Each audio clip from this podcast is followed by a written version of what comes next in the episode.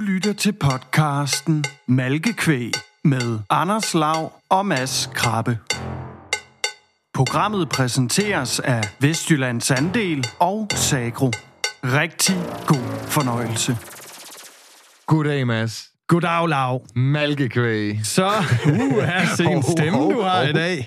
Ja, det er jo blevet tid til episode 27, mine damer og herrer. Sommeren er over os. Sommerhæs. Yes, sommerhæs. Og øh, i øh, sidste uge, der øh, havde vi jo øh, fint besøg af Peter Philipsen. Han øh, fortalte lidt om øh, Frydenlund Ismejeri, som jo er et øh, gårdmejeri, som øh, de har i samarbejde med en hollandsk øh, virksomhed øh, fået lavet ude øh, ved Dybel Mølle, hvor de øh, ligger. Der var jo nogle øh, lidt sjove historier til den gård. Øh, blandt andet, at den er blevet brændt ned øh, i 1864. Ja, det er rigtigt, ja. For at øh, dem, der kom op over grænsen, ikke skulle øh, få fingrene i den. Og det var jo faktisk en landevejskro dengang. Sidenhen er den så blevet bygget op igen, og øh, i dag der er det jo så øh, Peter Philipsen, der driver det.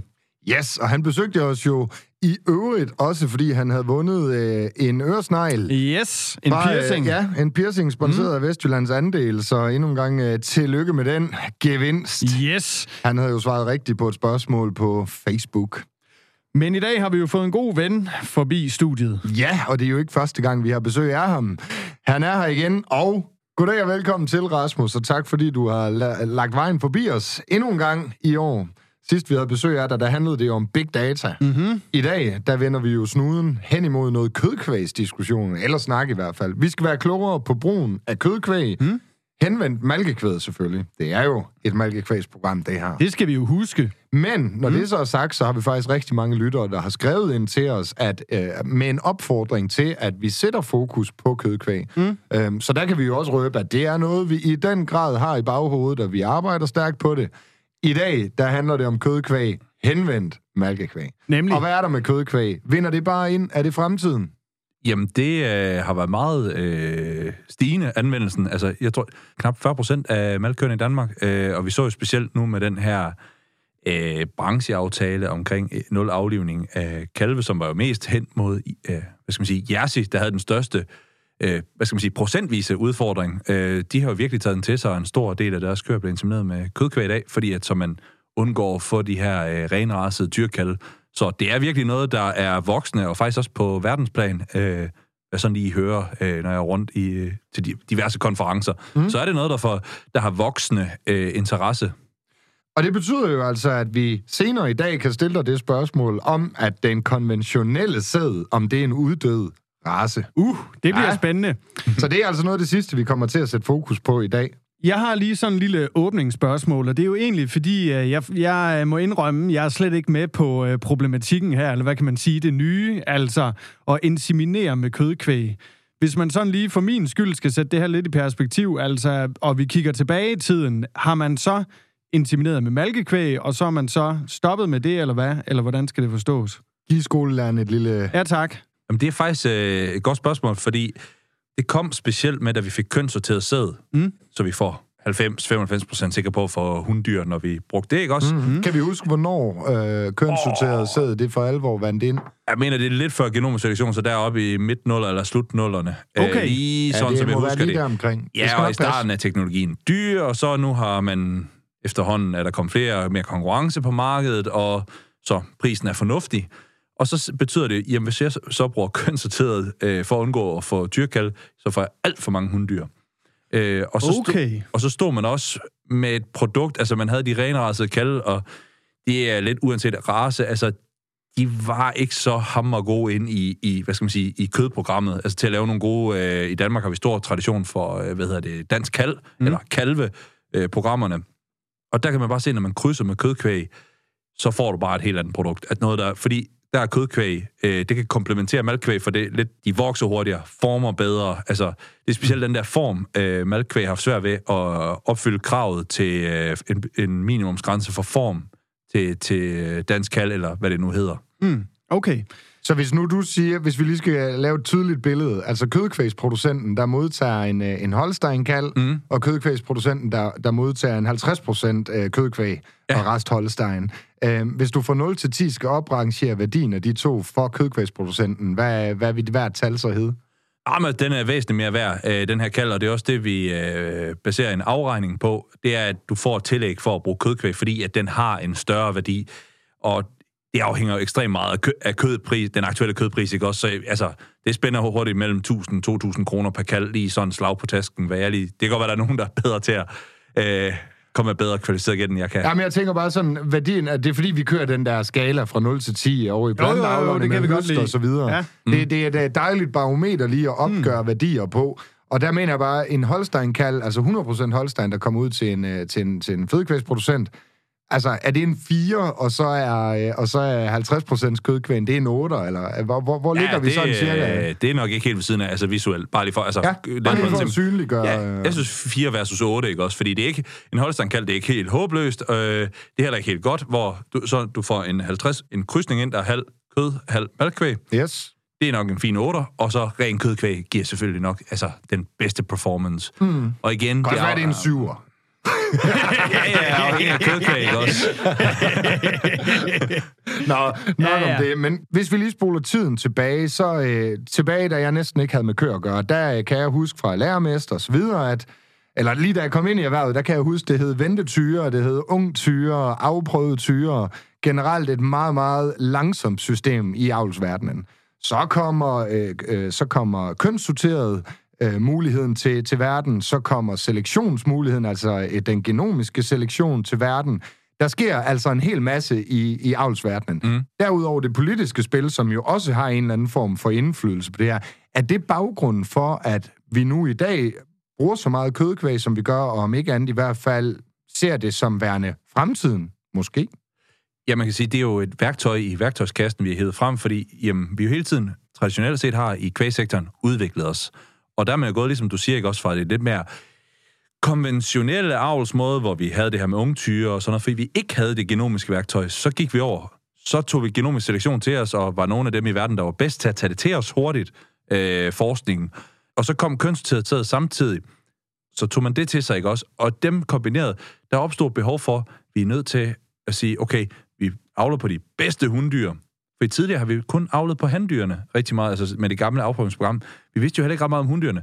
Nu kan vi jo tage genomiske test af hunddyrene, også vide noget om dem, før de har malket, kan vi øh, med en god sandsynlighed sige, så godt her vi er klar jer. Det har skabt et behov for, at vi har en gruppe af køer, ja, i produktionsdyr, ikke en del af vores avls kerne i besætningen, men i vores produktionsdyr, I skal jo fortsætte så længe som muligt. Det er både godt for klima og pengepungen. Dem putter vi kødkvæg på, og så skal de så selvfølgelig have så let en kald som muligt, som også giver en god afregning. Og lige præcis hvad angår det, det er jo et kæmpe spørgsmål i sig selv. Altså, jeg tænker, hvis man spørger kødkvægsforeningerne rundt om i landet her, så er der, øh, alt efter hvilken forening du spørger, så er der kun én race, der dur. Eller hvordan er det? Altså, hvordan ser det ud sådan på verdensplan, hvad angår øh, brugen af kødkvæg? Ja, men, jamen, det er helt rigtigt. Det handler om, hvem du spørger, ikke også? Og alle vil sige noget. Og det der, øh, hvad skal man sige, øh, hvis vi kigger i et andet land, som faktisk bruger det mere end os, eller har brugt kødkvæg hurtigere end os, det er en Irland. Og det er meget øh, Angus og Hereford, de bruger. Man kan sige, øh, det er også noget af deres afregningssystem, der gør, at de sender mange kalde til, til Holland, altså, og der har mælkekvæs øh, landmændene haft ekstremt meget fokus på en let kældning, men man har nok ikke taget så meget hensyn til dem, der skulle have kaldene bagefter. Hvor i Danmark, der har vi jo så valgt at sige, det er dansk blokkvæg, der er, hvad skal man sige, hoveddriveren i det her. Og Det er så, ligesom den, der er vundet ind i hvert fald. Jamen, den er ret øh, højt anvendt, øh, godt fuldt efter Angus, som giver en lettere kældning, men blokvægen giver bare en bedre afregning.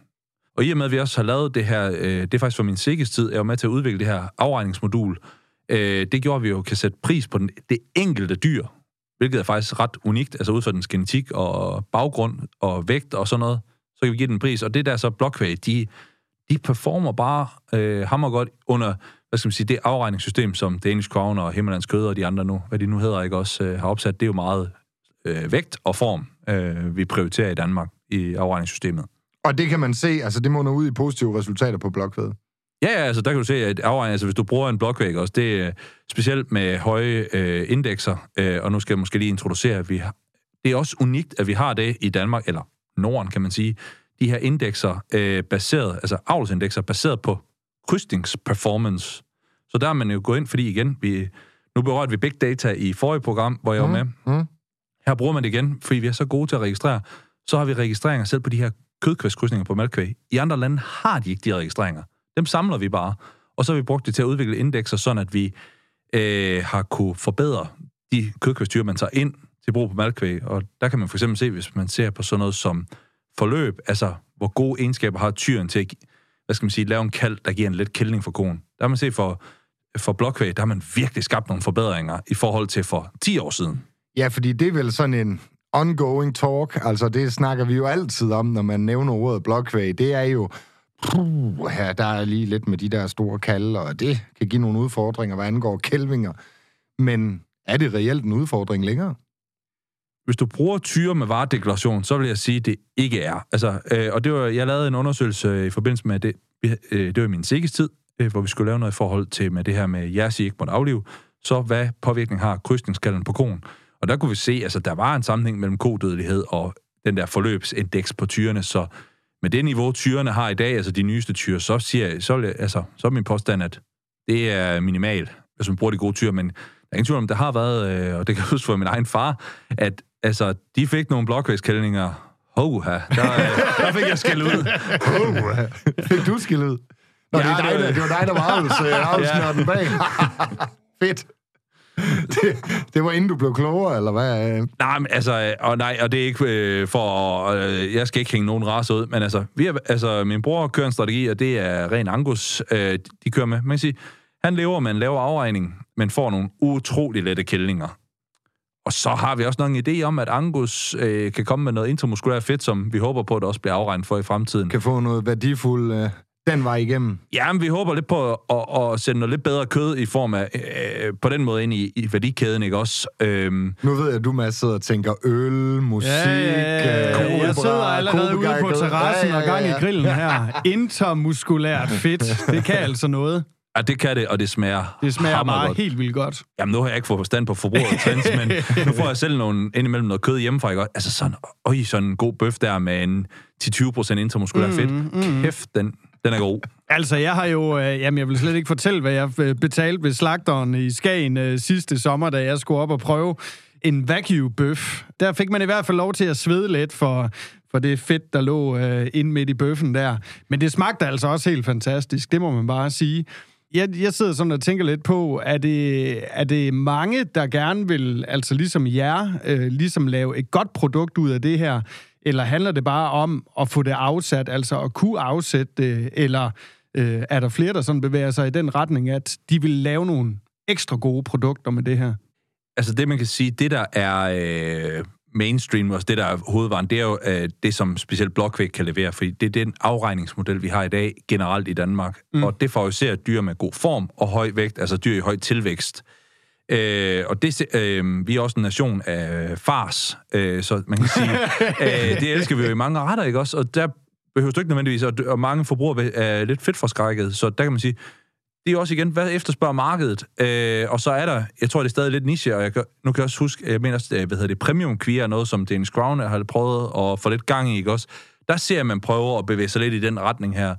Der er du også ind i noget med det her med hunddyr, øh, det vil de jo helst have, og de giver også mere mørt kød fordi de ikke har testosteron. Mm. Jeg, jeg kan huske det fra min tid. Øh, jeg har arbejdet et år på en ranch i USA. Der øh, studede vi også alle øh, dyr. I skal ikke spørge om, hvordan vi gjorde det, men det gjorde vi.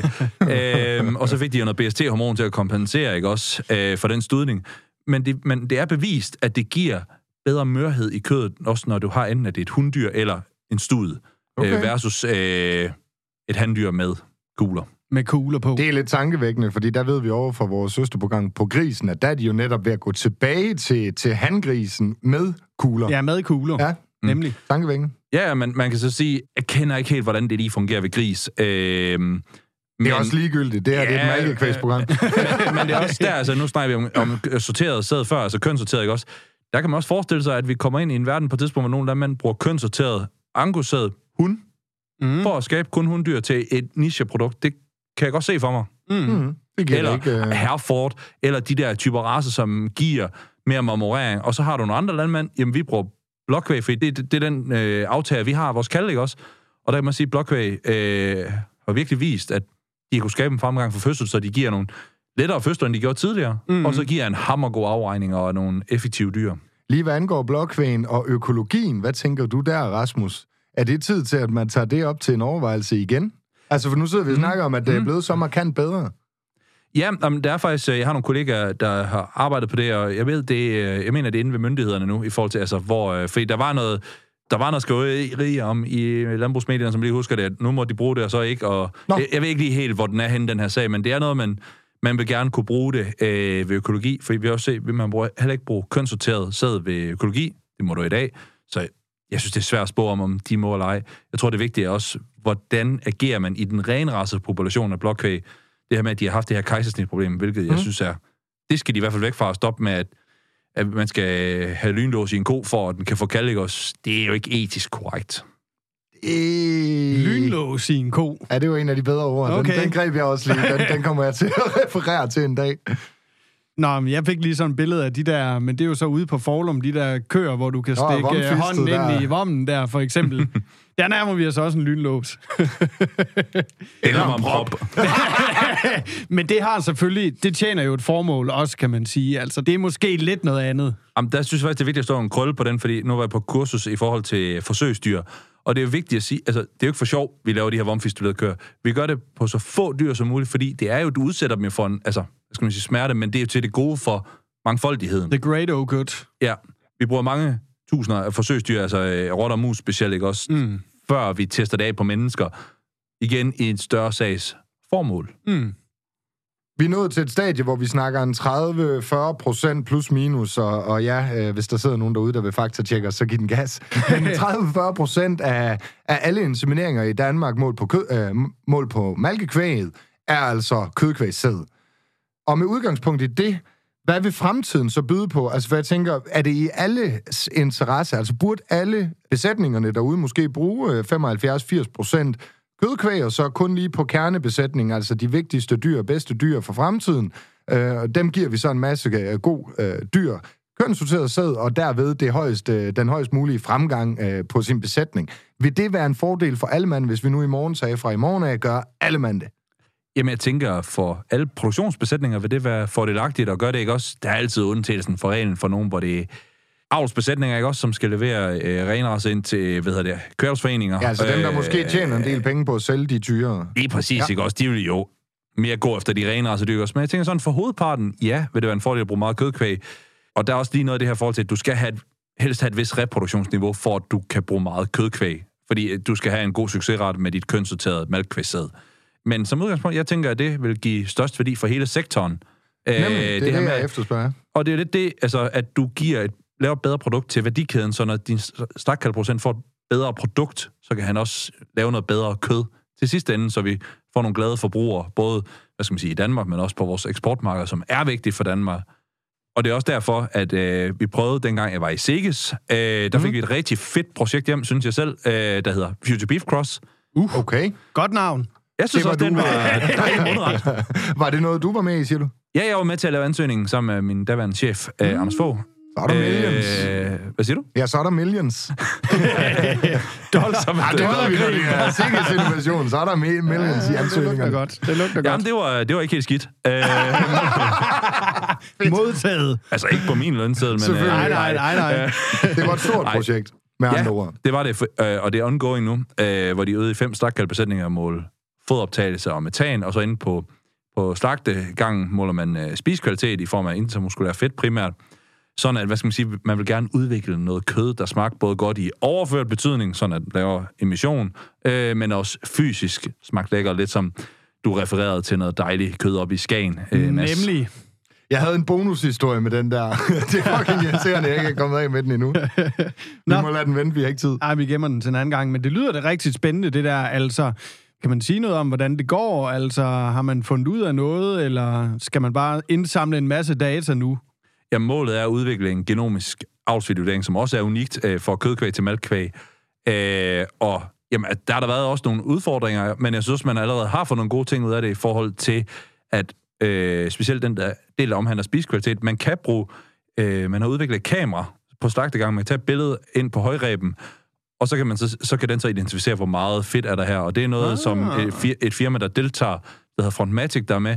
Det, øh, jeg ved, det er at blive udrullet i, øh, i Australien også. Øh, så det er noget, der synes jeg allerede, man har haft noget impact, eller været med på en rejse, øh, også med fodoptagelse. Altså, der begynder at komme nogle interessante resultater, og det er også noget af det, der begynder at rulle nu, fordi igen, det tager jo tid, inden du får opbygget den der øh, store database, ikke også, og øh, lære at forstå data, og det er en af mine gode øh, phd kollegaer der også sidder med det.